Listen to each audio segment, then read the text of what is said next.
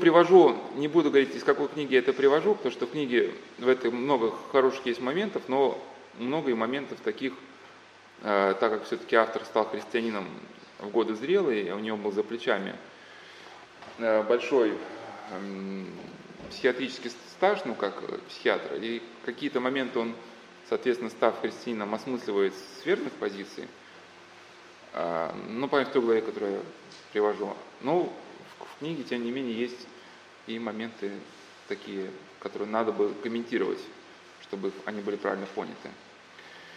Э, в этой книге он сравнивает, ну, помимо прочего, э, не, не только разбирает тему раскольников, но вообще вот эта идея взлома сознания, использование психотропных препаратов, воздействие на сознание, показывает, что э, сама вот эта история, она коренится глубоко ну, в культурных кодах, что ли, да, то есть вот само желание человека быстро достичь какого-то рукотворенного чуда, ну, без внутреннего развития личности, да, она приводит к тому, что человек начинает искать вот таких мгновенных каких-то инсайтов, ну, какой-то технологии, да, которая позволит ему стать счастливым, блаженным. Это, по сути, повторение искушения да, Адама и Евы. То есть Бог первым людям в раю готов был подарить все, чем он обладал, то есть, да, чтобы люди стали, приобрели какие-то божественные ну, дары. Но люди должны были возрастать в своей любви к Богу и должны были воздействовать райский сад, возделать добродетелей. Ну и естественным образом они стали потом наследниками всего, чем владеет Бог. А что предложит сатана? Не надо никаких личных отношений, не надо никакого возрастания, не надо никакого сделания райского сада. Вот есть технология. Ты берешь, кушаешь это, и все хорошо. Да, ну, по сути, ну, наркотик, да? Да. Но есть также мистические, есть также мистические наркотики, да, которые обещают вам быстрое озарение, просветление 100 гривен, но это, это реальная реклама, мне один человек рассказал, была. Да, просветление 100 гривен, глубокое просветление 200 гривен.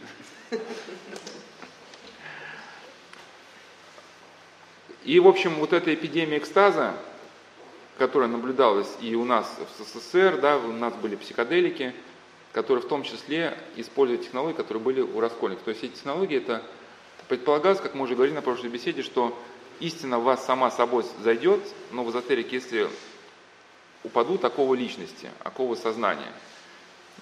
И поэтому, как и Кастанеда, и как и прочие авторы, они предполагали, что каким-то образом нужно сознание затормозить или блокировать. Ну, японцы используют эти куаны, да, неразрешимые загадки.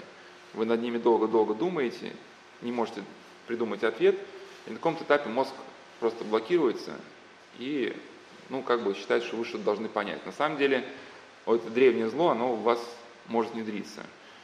Используйте, кто-то использовал танцы, да, вот эти расслабляющие танцы. Особенно вот суфи, если они еще, представьте, они кружатся, да, например, и рядом кружатся такие же суфи в цветных халатах.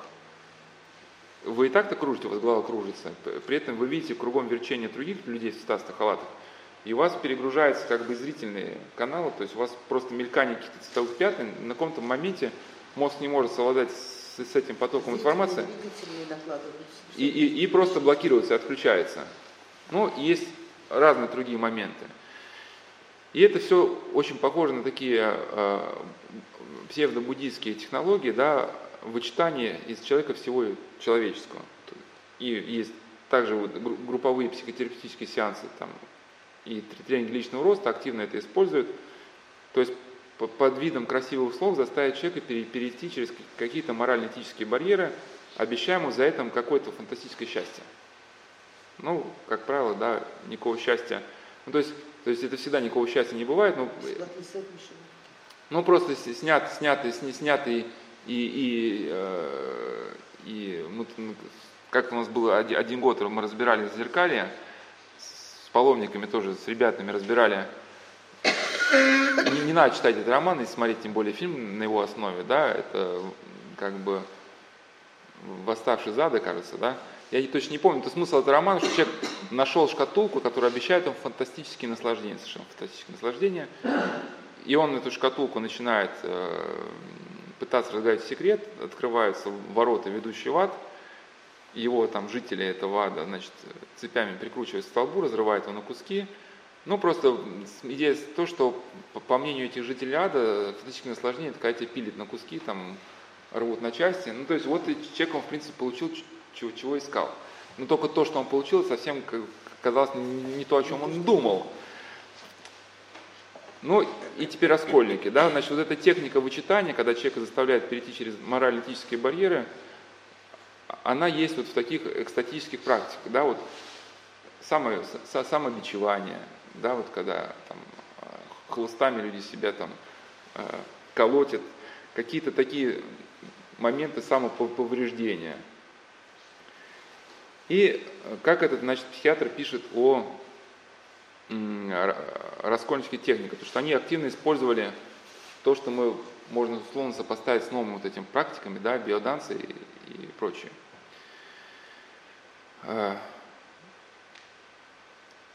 у раскольников след э, за унижением, то есть мы разбирали, да, вот монах Клавдия, вначале это, это, это унижение. Его вот этот страх, поток унижающих мыслей, депрессивных, может, ты там гадкий утенок, такой секой, будешь мучиться там с демонами, антихрист тебя поглотит. И все это а, лишает человека уже критики, да. А потом, ну, у Раскольникова было что-то подобное, да, потом вдруг неожиданно является возвышенное экстатическое состояние. И по сути, как пишет э, психиатр, это аналог того, что искали наши эзотерики в 20 веке, э, вот эта мистическая передача, да, то есть, э, ну, все, все наверное, слышали, да, про Кастанеду. Кастанеда призывал разрушить глоссы, обусловленность нашего восприятия, ну, предполагая, что эта передача, некое мистическое знание, которое вас изменит, оно внедрится в вас само собой. И в этом, кстати, смысл инициации, да, смысл инициации, что человек, демон не может в человека войти, пока в человеке остается связь ну, допустим, условно, со Христом, или с тем, с какими-то основами его личности, да, и поэтому есть и формула раскрещивания, да, то есть человек, чтобы впустить себя демона, должен отказаться от своей связи со Христом, с Божьей Матерью, и тогда демон, входя в человека, дает ему какую-то информацию, эту бестолковую эйфорию, которая потом превращается в ужасную депрессию. Вот. Кто у нас вчера на беседе не был, просто скажу, что вот это, что вас не смущало, что слова эйфории – это не радость. Мы на прошлой беседе части я касался вот этого биполярного расстройства, маниакально-депрессивного психоза. Вот есть небольшая статейка там у нас на сайте, называется «Отчуждение. Часть вторая». Где стоит в том, что вначале у человека идут маниакальные мысли, ему кажется, что он открыл для себя какие-то творческие резервы, может сутками не спать, творить, что-то писать. Но, как правило, это все не имеет никакого смысла, да? но после этих периодов маниакальности следует период ужасающей депрессии. У святых отцов это как раз и описано, что как, прелесть. Человек сочиняет себе возвышенное состояние, которым он обладать не может, потому что его психофизическая организация к этому не подготовлена. Да, то есть он не очистил себя от страстей, к этому состоянию святых он не способен. Но он желает чувствовать себя так же, но при этом человек, например, не прекращает ну, заниматься там ну, блудом каким-то, да, или вообще прелюбодеянием. Но при этом думать о том, что он тоже способен эти состояния пережить. И он начинает себе эти состояния сочинять. И потом и демоны подтягиваются к этому процессу, и мозг человека подтягивается. И у него начинается рождаться какое-то, ну, эйфористическое состояние, и он начинает сильно верить, что он святой. А потом прелесть как бы разоблачается, человек вкушает ужасную тоску, что вплоть до того, что из окошка может выпрыгнуть.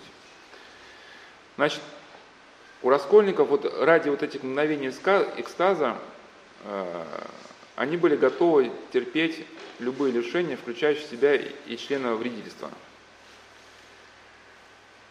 Э,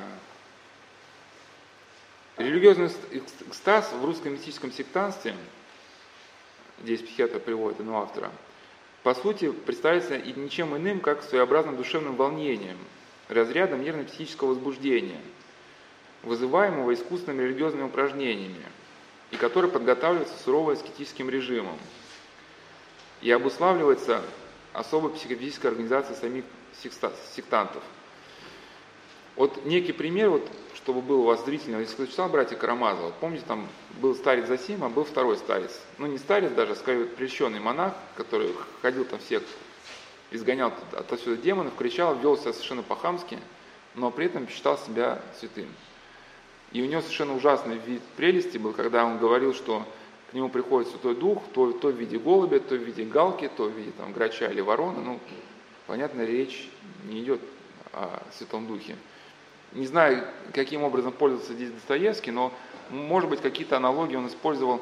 Это, кажется, был жизнеописание Льва Оптинского. Про одного он рассказал, что он встречался с непрещенным старцем, который находится в сложном духовном состоянии, который предсказал год наступления войны 1812 года.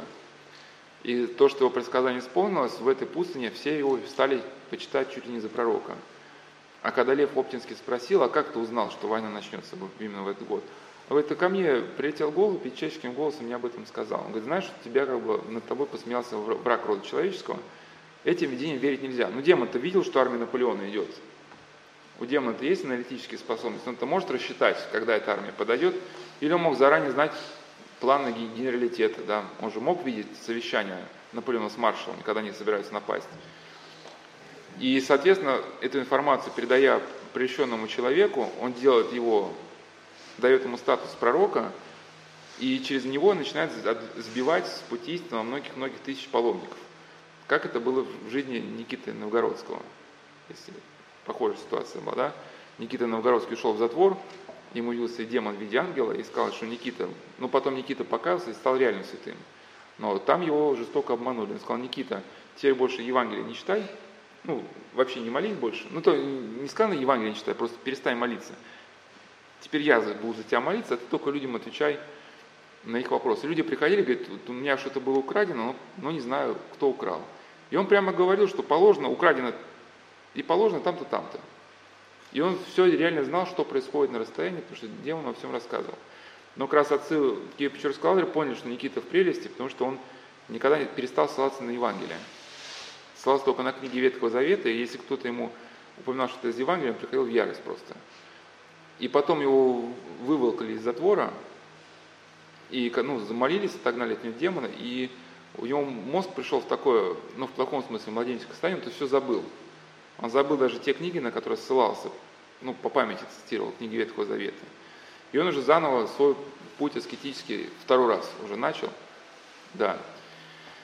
То есть, а, то есть а, разрядом нервно-психического возбуждения, то есть это вовсе не, религиозное чувство, это не покаяние, это не да, любовь к Богу, это не, когда человек просто млеет от каких-то собственных, не связанных с, с религией, каких-то переживаний. Он испытывает, слагается из трех моментов это религиозное переживание, умиление, восторга и вдохновения. Ну и как этот процесс начинается? Ну, нам тоже это, наверное, ну, не мешает, хотя не знаю, нужно ли знать, кому с этим, кто с ними столкнулся, но в нашей жизни такого часто бывает. По крайней мере, Антоний Сурожский, он, когда, если мы успеем, дойдем до этого сегодня, когда он сравнивает ложные мистические переживания с подлинными, он как раз говорит, что многие даже крестьяне ищут на самом деле не, не Бога в храмах, да, а ищут своих переживаний каких-то. Значит, в религиозных собраниях люди Э, ну, во время проповеди, чтения Писания, молитвы, особенно пения, начинают волноваться, растрагиваться, невольно утрачивают уми... самообладание, ну, умиляются. Но не в том смысле, в каком Серафим Саровский умилялся, да, у него есть икона умиления, а несколько другом. Эти проповеди не могут быть очень долгими, где постоянно повторяется одна и та же идея, которая бьет, бьет по мозгам. Да, ну, то есть вот особо, особо изматывающий тип, тип проповеди, э, который действует не сколько уровнем смысла, да, сколько какими-то риторическими приемами. А, то есть э, сперва читают, потом поют, и, как писала одна сектантка, невольно плачешь, слезы катятся градом, делаешь словно пьяная. Я на что всегда держалась при себе ум, а, я на что придержала при себе ум и не поддавалась, когда другие плакали. Но и то приходило в умиление, делать сама не своя на этих беседках, вот сама не своя. И вот при таком подходе к делу у человека наблюдается вот несоответствие его эмоциональных переживаний э, ну, с тем, что он на самом деле вот сейчас думает. И бывают вот даже люди, например, печалятся о своих грехах, вот кто-то из наших писал, духовных авторов, рыдала женщина, говорит, я ее убила, я ее убила, ну и духовник пытается как бы утешить, что есть покаяние, не, не надо отчаиваться, там Господь простил там и кого там, и разбойника там, и, и потом говорит, да кого убили? Да, да, говорит, да Бог убил. Ну, и, соответственно, когда э, э, человек говорит ну, о вещах, в принципе, ну, конечно, был Макарий Великий, который убил комара и 40 дней там в болоте сидел, чтобы комары его грызли. Но это все-таки, это исключительные подвиги были святых.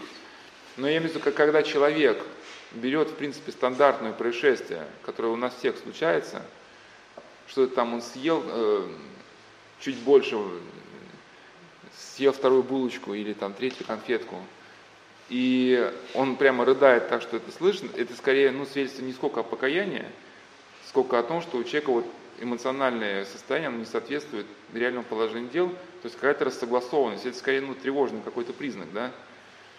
А, и эти же люди, например, когда сделают что-то совсем, ну, пойдут кого-то оскорбят в храме, там, да, но они при этом могут совершенно спокойно на это реагировать. Ну, или когда там, сказать, ну, ты помолись за того, кто оскорбил, я за козлов не молюсь. Ну, Раз. А до, до этого он плакал, что он там конфетку съел, да. А, такое состояние э, нападает на сектантов чаще под воздействием неснимо жалости, которая напивается на них трогательным содержанием проповеди, Слова Божия, особенно распецев, где постоянно говорится о невинных страданиях за веру Божьих людей.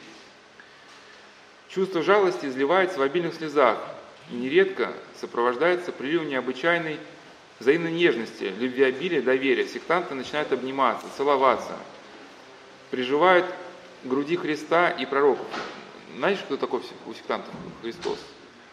Это человек, которому обрубают мужские механизмы, и он начинает изображать всякого Христа. Или также Божьей Матери отрезает просто груди, ну и потом как бы воспринимает свой контакт с этим изувеченным человеком, как контакт с Христом и Божьей Матерью.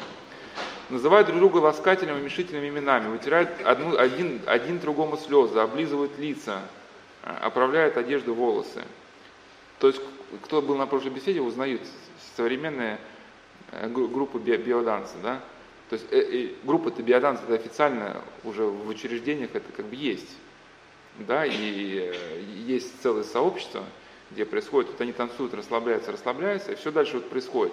Начинаются друг друга там целовать, тебе все хочется обнять там, да. Проникаясь чувством своей греховности, сектанты плачут горькими слезами, громко, с криком, воплем, согрушаясь э, о грехах. Могу даже прокомментировать, я был в одном монастыре, в женском. Женщины, кстати, наиболее там подвержены. Но мужчины, они так потрезвее все-таки. Ну, у них свои заморочки да, свои тараканы – и, так сказать, искушение мужчин носит другой, не то, что они свободны от искушений, просто у них искушение более рациональный характер подносит. И э, за причастность их пропели, ну, то есть это когда вот священники причащаются в алтаре. Да? И монахи как-то начинают читать правила к святому причастию. И вот прямо слышу, с каждой новой строчкой все заводится, заводится, заводится. Ну, правильный же чтец, он, как Игнатий Бличин говорит, чтец не должен нагружать людей в храме своими переживаниями. То есть ты, чтец, должен людям сообщать божественные словеса. Да, и поэтому должен читать ровным голосом, потому что у тебя свои переживания, у других здесь свои, у тебя вот акцент на эту тему, у них акцент на свою. И она реально с, с каждым, с каждой строчкой она все выше, выше, выше. И сейчас, ну, уже, сейчас она уже, не знаю, близка к рыданию или к чему. И, и просто я помню, что это там протодиакон, он, он завес, говорит, быстрее, быстрее выходит, говорит, я не могу это слушать просто. Ну и видно, что у человека вот находится в каком-то ну, состоянии опасном. Он просто заводится, не знаю, может быть, там это вот такое неправильное представление о каком-то молитвенном делании. Э, то есть все усиливается и усиливается эмоциональный накал. Подобные вещи происходят у людей, когда они а, принимают психостимуляторы и галлюциногены. Приходят в клубы, все хочется обнимать. Ну, еще вчера человек был капиталистическим эгоистом, да, который, значит, э, копейку родной маме там не даст. Сейчас ему хочется всех там обнять. Ну, понятно, это пока действие препарата не закончилось. Второй пункт. Чувство жалости и сокрушения э, ну, разрешается в слезах, изъявление нежности, открытой исповеди и молитве. И оставляет в душе сектанта ощущение необычайной легкости, подъема, радости и духа. Вот кто в курсе, что из себя представляет тренинг личного роста? Вот, вот. Да, вот, необык... что говорит про тренинг личного роста? Это была такая легкость, такая легкость. Вот, вот, вот эта легкость. Необыкновенная легкость, подъем духа. Ощущение душевной легкости и радости быстро распространяется по всему организму сектантов, одновременно становится и ощущение чрезвычайной легкости и подвижности тела. И отсюда они переходят к чему? К танцам. Сектанты ощущают, что тело стало необыкновенно легким, как бы невесомым, воздушным, что их сердце, все жилы и ноги радуются, играют, все члены приходят в движение, начинают веселиться – под влиянием этого самочувствия сектанты предаются неудержимому ликованию, веселью, радости восторгу, улыбаются, смеются, плачут слезами радости и, наконец, не чуя под собой ног, пускаются в духовный пляс. Вот кто не был на прошлой беседе, я вкратце упоминал про искушение Исаки, затворника Печерского, что к нему пришли ангелы в виде демонов и сказали поклониться им, да, и преподобный Исаки, не распознав вот эту прелесть, сразу поклонился, и демоны получили над ним право, и говорит, наш ты наш, схватили его и стали с ним танцевать. И затанцевали его до такого степени, что он потом несколько лет лежал полностью парализованным, и у него повредилось сознание, то есть он даже ну, не, мог вспом... не мог ходить в храм после этого. Ну, его полностью обнулили. И потом уже его заново приучали ходить, ну как младенца просто, да? Вот настолько было сильное повреждение. Мне самому случалось рассказывать хлыст, ну это, да, группировка хлыстов, а, Значит, он, он плакал, как никогда не плакал, просил у братьев и сестер прощения, каялся в грехах, но это, понятно, кается не на исповеди, вот такие у нас тоже есть умилительные тетушки, которые, ой, простите меня грешную, ой, такая, ну и я знал батюшку, мне кажется, батюшку, не знаю, поступил он хорошо или плохо, я не знаю. Он говорит, слушай, грешный, если я сейчас вот при всех сейчас по щеке э, грохну, ты мне земной поклон сделаешь? Ну, одно дело, когда нас никто не трогает, мы там ой, простите меня грешного, спаси Господи, спаси Господи. Да, вот если вот сейчас пощечину дам при всех, ты сделаешь земной поклон? Да, ну вот вопрос, сделает или не, не, не сделает. По крайней мере, при Паисии Святогорец рассказал, что был один тоже такой монах, он всегда говорит, я такой грешный, я самый грешный. И когда сели а, обедать, он раз и туда, где священники сидят. И он говорит, окаянный, куда же ты пошел, где святые отцы сидят? Он говорит, да потому что я сам Святой Отец. И, то есть, вот это, это вот такой, вот эта елейность такая, да, когда люди каются всех, просят прощения греха, но сами в этом прощении абсолютно не нуждаются. Они просто упиваются вот своим таким мнимым благочестием, вот какой я, какой я молодец все-таки, да. Та же самая прелесть, только веру. Ну, ну, ну, ну, ну да, или, или, или, люди вот не, неправильно понимая смысл, смысл покаяния, вот они вот упиваются своим состоянием. И демон, ну, вкратце то рассказали, просто могу прокомментировать. В жизнеописании Данила Катунакского приводится один пример, очень такой яркий, который, вы сказать, как разбирающий человек в психиатрии, у нас, а, у нас тоже есть молодые врачи.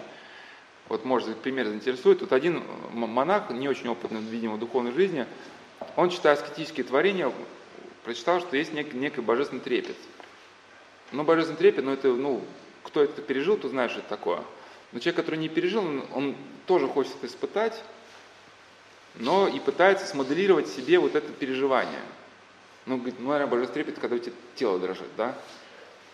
И демон, заметит, что сейчас монах занимается этими вещами, сильно начинает в монахе производить сильную тряску. И в чем смысл прелести, что и шизы, да? Что человек делает ложную причинно-следственную связь. Наверное, вот эта тряска, которая в теле появилась, это и есть тот божественный трепет, о котором писали святые. Ну и молодые вот ребята, у которых шиза появляется, в чем смысл шизы? Они просто берут какую-то патологическую модель поведения, но в своем сознании начинают считать, что это, что это норма. Что совершая эти дела, он как бы, ну, крут.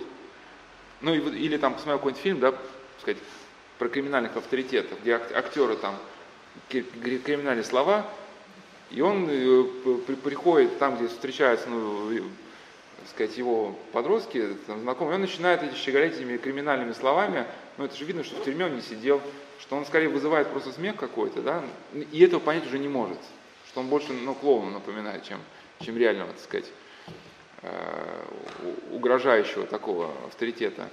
Ну, и иными словами, ну, возвращаясь к монаху, и, он, и, и с тех пор, когда он начинал творить Иисусу молитву, его тело приходило вот в состояние ну. Причем вот когда он молился в Стасиде, ну это в Греции, такое типа, э, ну как бы кресло с большой, высокое кресло с подлокотниками, и ну такая типа форма, вы ставите на, на подставочку, у вас подлокотники, вы можете стоять опираясь локтями, а можете сесть прямо на стул, а можете в такое среднее положение этот стул чуть приподнять и так полустоя, полусидя, ну когда службы долгие, все ночные бдения, да, удобно так выставить. И когда он молился в Стасиде, начинали дрожать, ну, на, на полном серьезе, Стасиди у соседних э, э, монахов. И даже когда он молился в Келе, вот начинали, начинали колебаться от э, Кели, вот соседние. И все пытались ему объяснить, что то, что с ним происходит, это вовсе не какой-то благодать, но в это, признаться в этом он не мог. Ну, признайте, что, что это не благодать. Ну, он же молился в этот момент. Читался за молитву, все это начиналось. И вот только отец Данил Катунакский ему помог, он, так сказать, духовными очами прозрел и понял, почему это произошло, и дал ему совет никогда не принимать эти помыслы, то есть не верить им. И, и что интересно, что как только человек в самом себе это решил, то есть само искушение, все последствия отступили тут же от него. Все вернулось как бы в норму. И, ну, просто беда в том, что люди, у которых шиза начинается, или вот эта прелесть, да, что на самом деле мы находимся в одном миллиметре от исцеления на самом деле. Вот просто признать, что то, что сейчас в тебе есть, это ложь, и в этом просто покаяться. Но вот этот миллиметр, он, наверное, для человека тяжел, потому что ему кажется, что сейчас в данный момент он обладает сокровищем, истиной, смыслом жизни, супердуховностью, святостью. И тут какой-то, значит, батюшка какой-то непонятный, говорит, все, надо это отказаться, да, значит, никак, как это возможно, да, я, так сказать, уже э, обо мне книги скоро будут писать, да, а тут надо стать обыкновенным человеком и, в общем, жить без этой явной благодати, да. И, как писал Игнатий Блинчин, даже люди в этом состоянии очень ну, смешны, как один чиновник был в прелести, он даже спрашивал, когда он молится, не грешно ли, если слюна капает на, на пол. Его спросили, а почему такой странный вопрос? Ну, потому что если человек достиг вершин святости, читает Иисусу молитву, то и слюна в его во рту, она, ну, с ее точки зрения, она должна быть, ну, святой. И если накапает на пол, ну, слюна святая. И, говорит, и, и человек даже не готов был понять своего жалкого положения, когда ему говорит, что вы должны отказаться от того типа молитвы, которую вы используете. Ну, чисто вот такой прелестной молитвы, ну, как и сектантский. То есть человек зрительно начинает представлять, то есть он молится избавь меня, Господи, от страшного суда, он прямо представляет в сознании, это клоки там пламени, все это там бушует. И, ну, все чувствует, начинает как бы пытаться видеть картины. И у него на, на каком-то этапе мозг так раскочегаривается, что он просто там фильмы начинает смотреть. И также, видимо, подобным образом сектанты, они и на собраниях. То есть они все это пытаются живо представить, но это все из области женских вот такого, что-то подумал, когда женщина читает романы или смотрит, так сказать, мелодрама, там льют слезы, там какая-то, да, там, рабыня Изаура, там, ну, я помню маленькие, там, первые эти сериалы, когда за железный занавес упал, пошли первые сериалы, и женщины там, в общем, просто рыдали там, да, ну, вот это, ну, мужчины здесь попроще, это как бы, да, ну, у них другие есть, я сказал, тараканы. Мужчины как боевики начинаются, они начинают переживать. Я вот где-то написал, рассказал, что я так сказать, один профессиональный военный, когда боевик заканчивает, что хороший всегда выходит с пистолетом в спину плохому, и он говорит, а помнишь ты там, значит, вот совершал это зло, но вот пришло возмездие. И этот профессиональный военный, он, так сказать, в спецслужбах да, работает, он это не мог прийти, он вскакивал с кресла, говорит, стреляй! Что ты болтаешь? Стреляй давай! Ну, потому что он говорит, все, как бы у тебя человек на мушке, зачем, зачем разговоры? Ну все же понятно, что он преступник, ты вычислил преступника, да, ты закрываешь сейчас вопрос. Э, э, да, потому что сейчас он сейчас тебя начнет зубы заговаривать, то он что обычно плохой ухват пистолет, там, да, или там, него там ножом втыкает. Вот, ему главное заговорить зубы. А, а, а у человека был опыт, но еще мужчины могут не плакать на, на мелодрамах, но когда боевичок, они, значит, тоже раскочегариваются как надо. Ну и, и что-то подобное вот на сектантских собраниях. То есть, когда вот эти песенки начинаются петь, люди это все начинают вот как бы все это прожить, пережить, растрагиваться. Значит, и вот этот хлыст говорит, когда меня, а, и просил у, у сестер прощения у братьев, когда меня прощали, на меня нападал смех, и такая снилась на душе легкость и радость, что прыгал до изнеможения. Узнаете монаха Клавдия? По мере усиления телодвижения растет и восторг. Один хлыст в пылу статической пляски восклицал, «Ох, братцы, такая радость, что если не потолок, то хватил бы выше звезд небесных». Можете представить Серафима Саровского, да? Который на, на камне, да? Таким крайне возбужденным, восторженным, бурным, страстным характером экстатическая радость русских сектантов, сектантов резко отличается от тихой, мирной, глубоко проникающей радости созерцательных, ну, созерцательной, созерцателя религиозным идеалом, которым является исихазм.